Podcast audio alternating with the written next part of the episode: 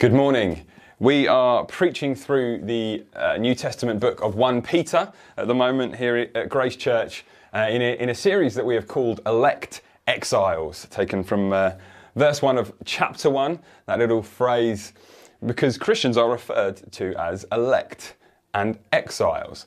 So just as when people go into exile in, for whatever reason, they are generally quite different from the locals in the place where they are in exile. And Christians are, and should expect to be, quite different from the locals of where we are. We should expect to be different in this world.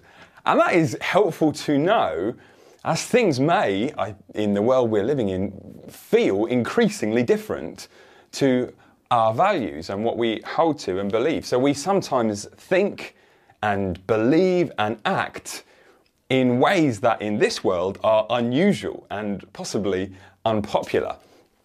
And it is in that context that we get to chapter 3 this morning, where that remains fairly clear. Let me just read the first verse, the first half of the first verse, just to give a little tease as to where we're at. This says, Wives, in the same way, submit yourselves to your own husbands. Oh, so less than a whole sentence there, but, but I think saying things like that today in our culture is hardly in keeping with the local mindset. Maybe it's a bit triggering for some already, already getting a bit twitchy when you hear such words and you're kind of maybe thinking, oh, all the weeks to bring my friend to church. Hear me out. I, I, there's some good stuff to, to, to see in here. Just some introductory comments as we get into it. Firstly, in reading and, and in preaching through this, we, we've got to understand both the original context that it was written to and who it was written to, and also our own context. Because no one lives in a vacuum, right? Right? With, with no other preconceived beliefs or assumptions. And their context, the original uh, readers of this, is very different to ours we need to understand what was assumed in their context to understand why Peter emphasizes some of the things he does. So, for example, the New Testament, throughout the New Testament, talks about marital roles as equal but different. Now, in their context, the concept of equality was, was not assumed at all and possibly quite offensive whereas the concept of difference in marital roles was assumed, as, as is still the case in some cultures today. Whereas in our context and culture, the concept of equality is very much assumed, but the concept of difference in marital roles can be quite offensive. And we all need to be conscious that we are shaped by the world and the time that we live in and we want to let the Bible speak for itself, even if it offends some of our preconceptions, possibly. And actually, we should probably, probably be a bit suspicious if everything that we think about something like marriage is totally, as Christians, is totally in line with what the secular world thinks. Probably should make us a bit suspicious. So maybe this morning you won't agree with everything, but hey, let's all together try and build our perspectives on the Bible and not our own opinions. Another comment this passage talks to and about Christian wives and husbands.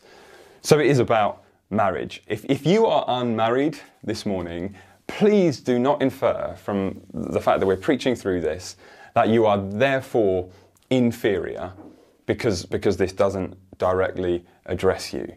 I really hope and pray that as a single person, you are well supported by married people in Grace Church, and also you can support married people. Marriages are important, and we want godly marriages in Grace Church. And so this is relevant to everyone in playing our part to help that to be the case.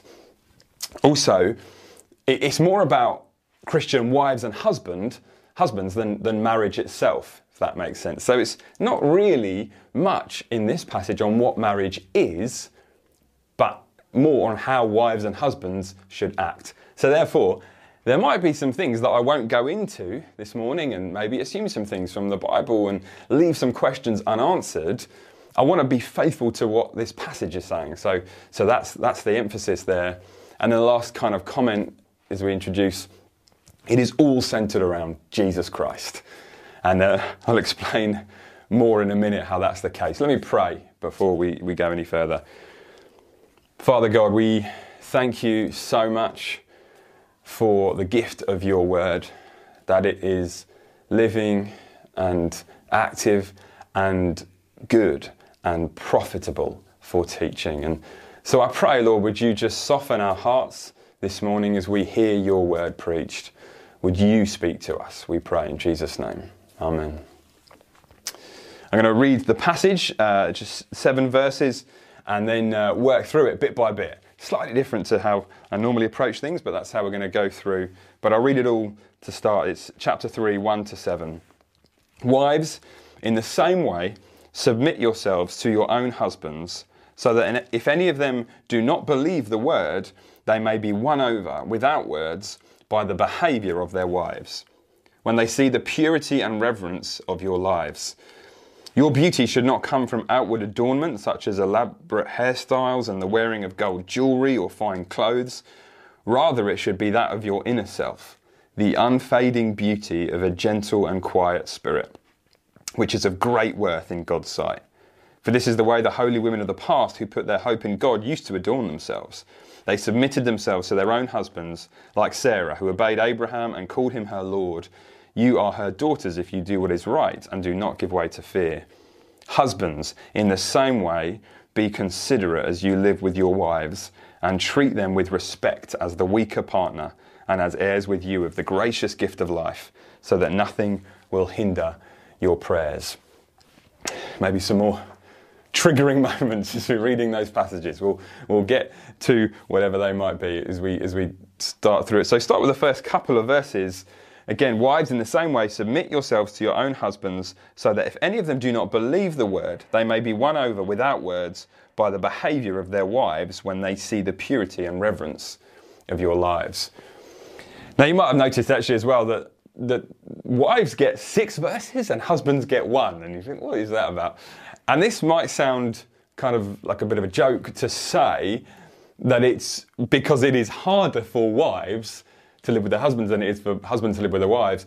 But I actually think that is true, certainly in the context that Peter is writing and speaking to, for reasons that I will come on to.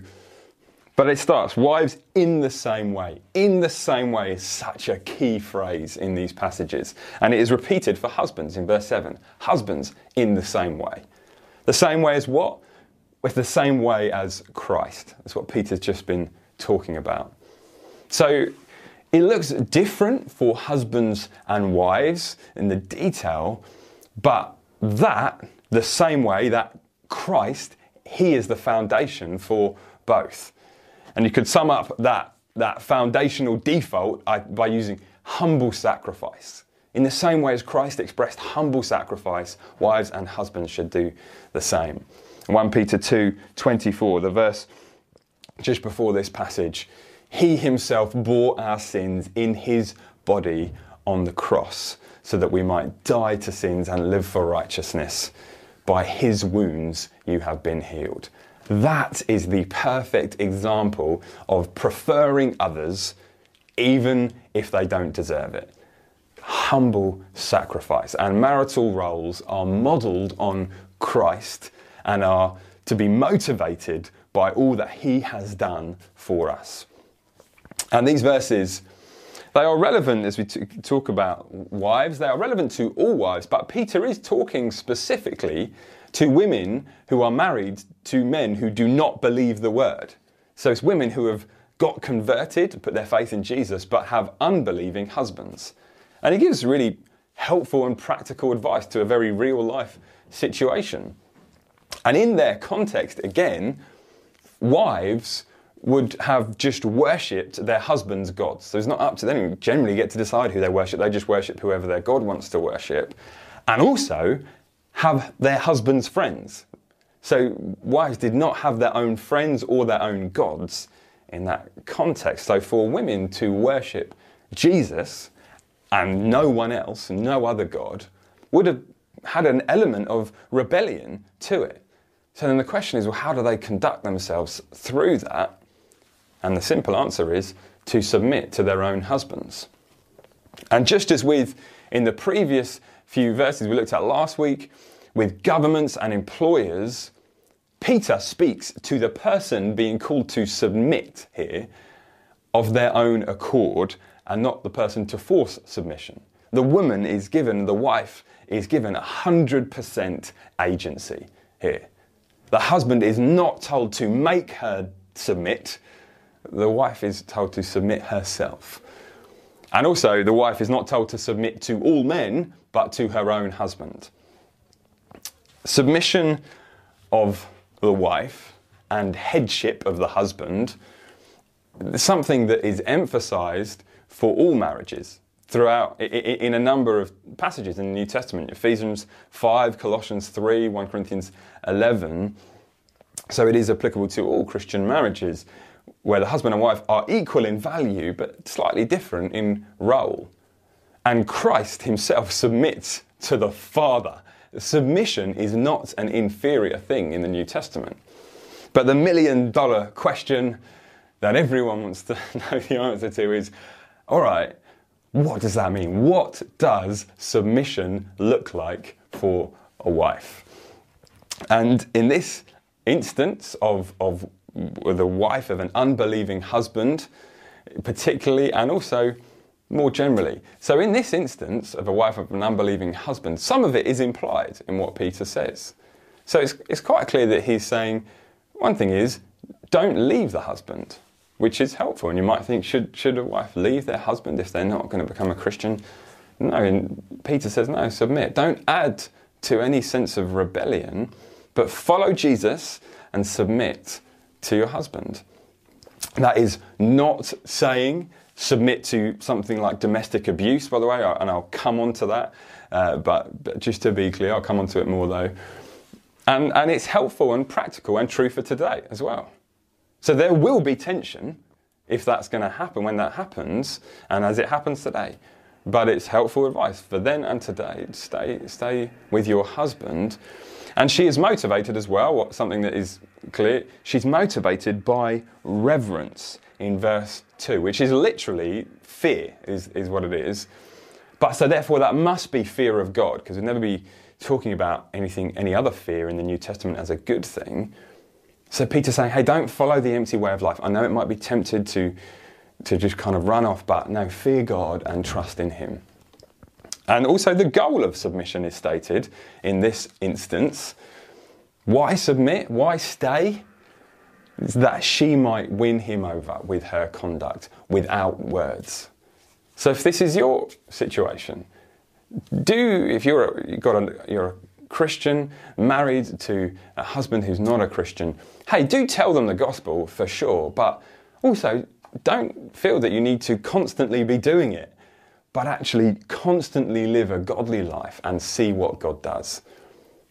So some stuff is said, that's kind of a bit clear, but I think mostly when it comes to what is submission then for the wife, mostly Peter and I think the New Testament is deliberately ambiguous to some extent.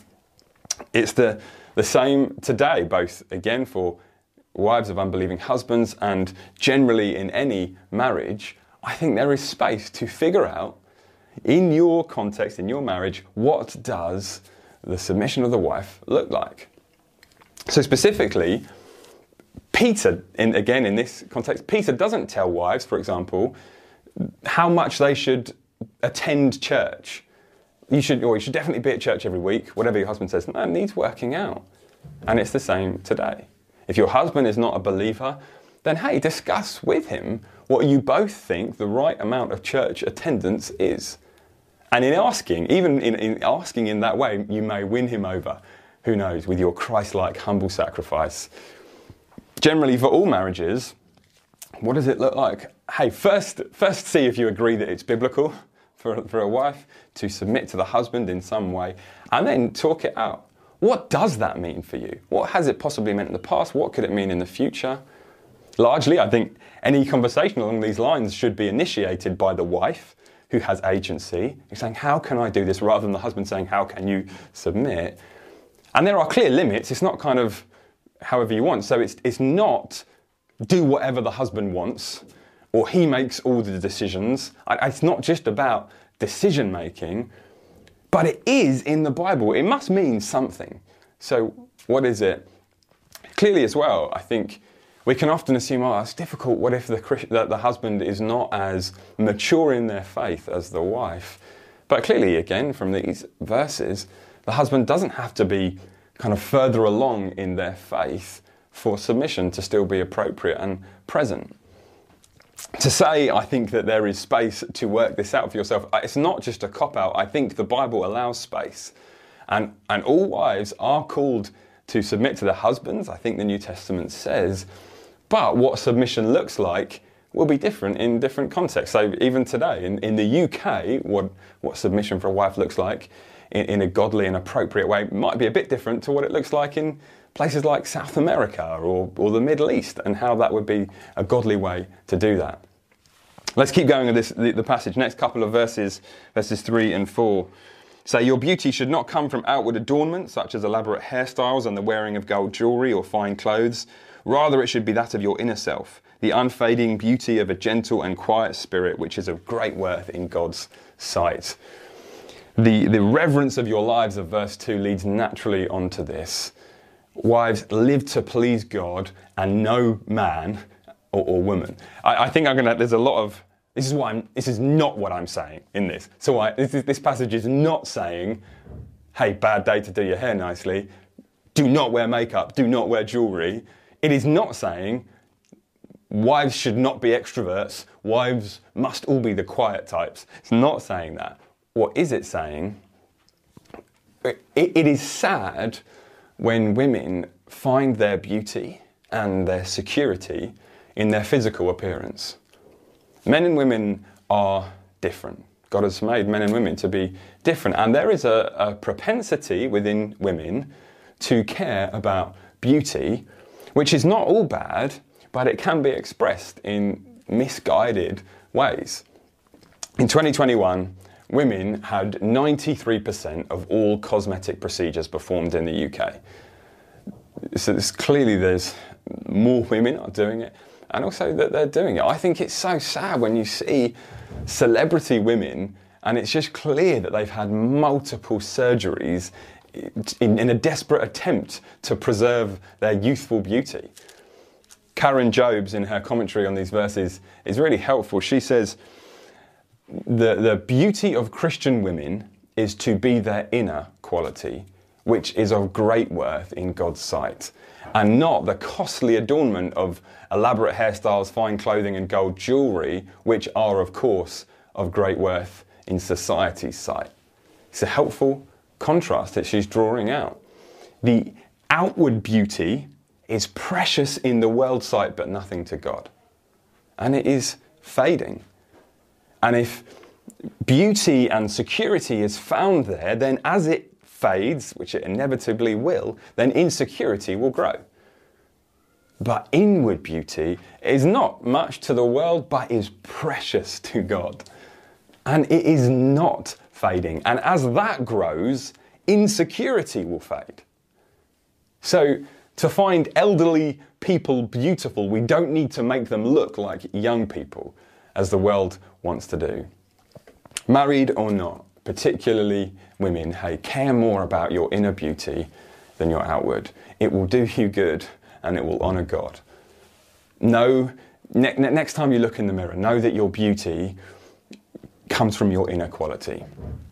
The unfading of a gentle and quiet, the unfading beauty of a gentle and quiet spirit, as the passage says. Possibly this is a good definition of submission. I'm not talking about volume, right? Not talking about kind of presence in the room. It's not, don't be loud, um, but but spirit, your inner spirit, it, it, it's humility and gentleness. It's like Jesus, right? Jesus says in Matthew 11 28, Take my yoke upon you and learn from me, for I am gentle and humble in heart. It, that, there's this peace in Jesus, which is, which is to be the inner beauty of a woman. In, in tension, intense moments when they arise, pursue peace and not confrontation. This is certainly not about weakness, right? In that way. The greatest act of submission in history was Jesus on the cross, which was anything but an act of weakness. Next couple of verses uh, talk about Sarah. For this is the way the holy women of the past who put their hope in God used to adorn themselves. They submitted to their own husbands, like Sarah who obeyed Abraham and called him her Lord. You're her daughters if you do what is right and do not give way to fear. Just a couple of quick comments and encouragements on this. Firstly, no one is saying that marital submission is easy. And here, I think it's, it's brilliant. Peter acknowledges that it is scary to submit to an imperfect human. He says, You are her daughters if you do what is right and do not give way to fear. It, it can be scary to do. That's encouraging, isn't it? It is okay to find this hard and difficult. But the encouragement is I, I, I know it's scary, but don't give way to fear. And the example of Sarah can actually seem a bit surprising. It's a bit of an interesting choice. I think chosen generally as a, as a, as a model, um, as, a, as a mother in the faith. But Abraham was not perfect, right? And, and, and Sarah wasn't perfect, but she was a good model in this way, particularly because Abraham wasn't perfect, and yet Sarah chose to submit to him. Even to some of his really questionable, stupid plans, she, was, she would submit to what he was doing. Wife, love your husband by being his biggest supporter and champion. Get behind him. He needs your support more than anyone else's. Treat him like an honourable man, even if and when he doesn't act like one, and he definitely won't all the time. Husbands, then, we get to verse 7. Husbands, in the same way, be considerate as you live with your wives, and treat them with respect as the weaker partner and heirs with you of the gracious gift of life, so that nothing will hinder your prayers. Again, starts crucially, husbands, in the same way. Uh, it is, again, Mm. the same way as Christ. Humble sacrifice. That's the foundation of how to act as a husband. And it does not say, so it says, wives submit to your husbands. It doesn't then say, husbands, make sure your wives submit. Not at all. Again, Karen Jobes' helpful comment when submission of the wife becomes the central issue, the image of Christian marriage has already been distorted. It also it doesn't say husbands lead your wives. Now, I, I believe in uh, the headship of the husband as a New Testament principle, but, but the New Testament never, interestingly, tells the husband explicitly to lead their wives. Headship is to be expressed in loving and in being considerate everywhere it's talked about. That's the emphasis. Ephesians 5 says, Wives, submit to your husbands. Husbands, love your wives just as like Christ loved the church and gave himself up for her. Humble, sacrificial love. Colossians 3:18. Wives submit, husbands not lead, husbands love.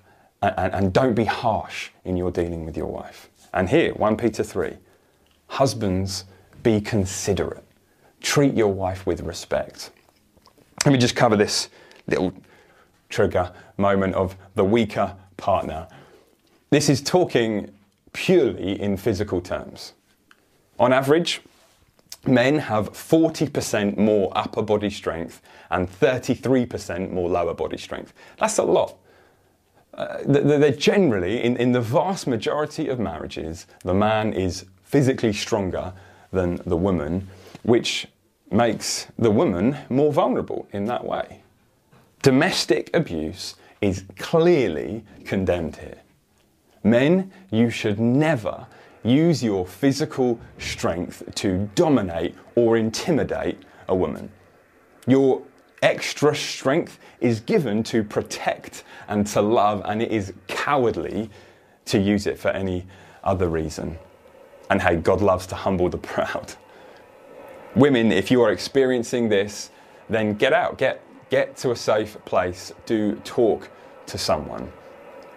And these verses, they could be, some people have suggested that they could be just talking about making love.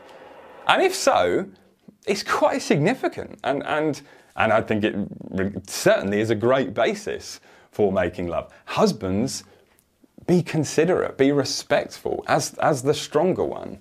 Prefer your wife.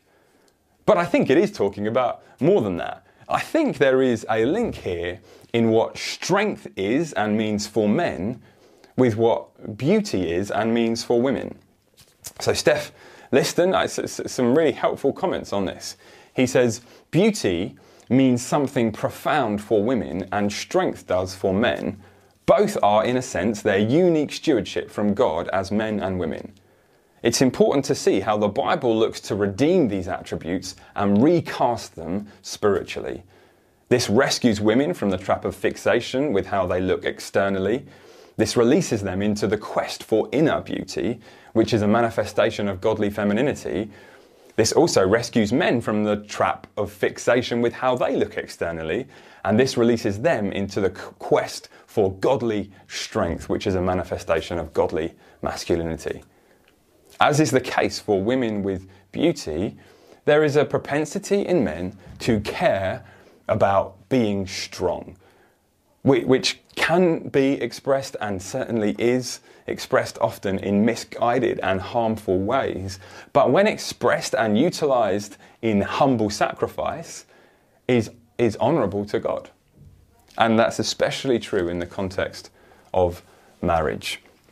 When it says be husbands be considerate, that could be translated as be understanding. Understand your wife. Now this can this is where it kind of can seem all derogatory and like, oh, men are from Mars and all that stuff. But but men and women do think differently, and husbands are being told here to do their best to understand their wives.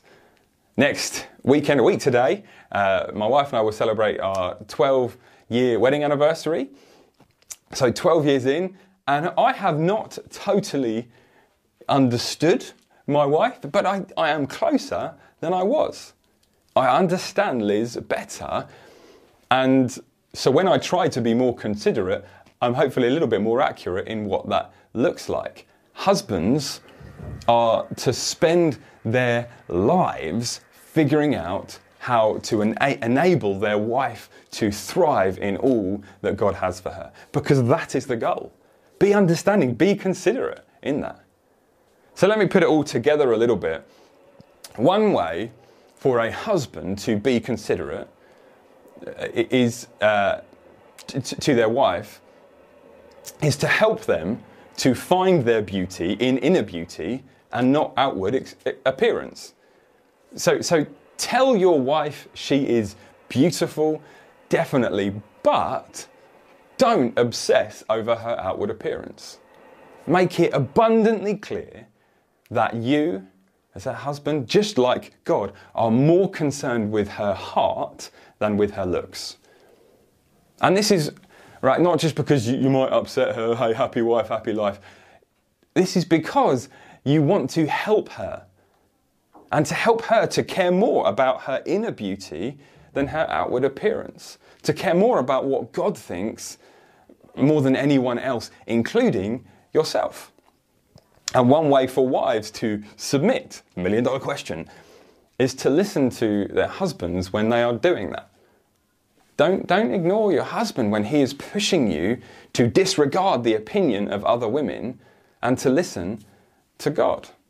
If ever there's a time for submission, do it when your husband is trying to point to your inner beauty and point you to Jesus. Then, um, from that, another way for husbands to be considerate and understanding also is to hear her out about how difficult that might be. Just because it's harder for her, because it, it, probably is. Personally, now I'm, I'm not saying that this is all men or all husbands. Personally, you may or may not know, I don't really care much about how I look. And and it's not that hard for, for me to not care. So that's not, I'm not saying that that's impressive. It, that's just uh, how God's wired me. So, so therefore, I need to work particularly hard to understand my wife, who is more conscious of it. And, and understand why are you concerned? What, what, what's behind it? To really care and understand so that I can help her to find beauty elsewhere. And then there's this fascinating ending, um, the way Peter writes Do this to your husbands, right? So that nothing will hinder your prayers. He says, Be considerate, respect your wife, so that nothing will hinder your prayers. I think we can interpret that in two ways. Firstly, a husband's prayer life and spiritual walk, it just won't do well if he is not respecting his wife and, and considerately pointing her to Jesus. You won't be able to be having a great kind of prayer life and relationship with God if, if, you're, if you're not doing that. We can't fake it too much. We cannot grow in maturity whilst neglecting marriage. It's one of the reasons why, for those who are married, marriage is so important for their relationship with God. Secondly, perhaps more shocking, God will resist your prayers, husbands, if you are using your strength in ungodly ways. That is a big deal. Serious stuff. Peter's saying it's serious. God will, your, your prayers will be hindered. God will resist your prayers if you are not being considerate and using what God has given you to honour others, especially your wife. And then also in there, treat, treat your wives with respect as the weaker partner and as heirs with you of the gracious gift of life. This is, this is how we know, hey, equality is a biblical thing. Men and women, husband and wife, are equal in value and dignity and worth. And that seems obvious to us because of the world we live in, but that was an utterly radical thing to be saying in this original context where that was not at all the case. Females were not heirs. They weren't heirs of anything, didn't inherit anything. For us, they are, we, we know, they are co heirs with us. And I think actually the, the reason that our culture assumes that is because of the impact on the Bible, on the West, and increasingly on the globe. But this is hugely significant. In Christ, in, in, in that sense, there is neither male nor female. You could add there's, there's neither married nor unmarried. All are one in Christ. Some verses from Galatians 3, which really sum up the last couple of weeks, which look, looking last week at submitting to government, to employers, as Christ as our model for suffering, and this week, uh, what marital roles look like. But in Christ, we're all heirs. Galatians 3:26. So in Christ you are all children of God through faith. For all of you who were baptized into Christ have clothed yourselves with Christ.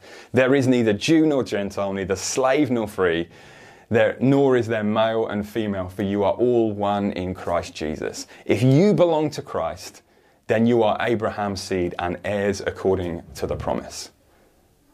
We are all heirs according to the promise if you have believed in Christ and belong to Him. You, you see, it is all centered around Jesus Christ.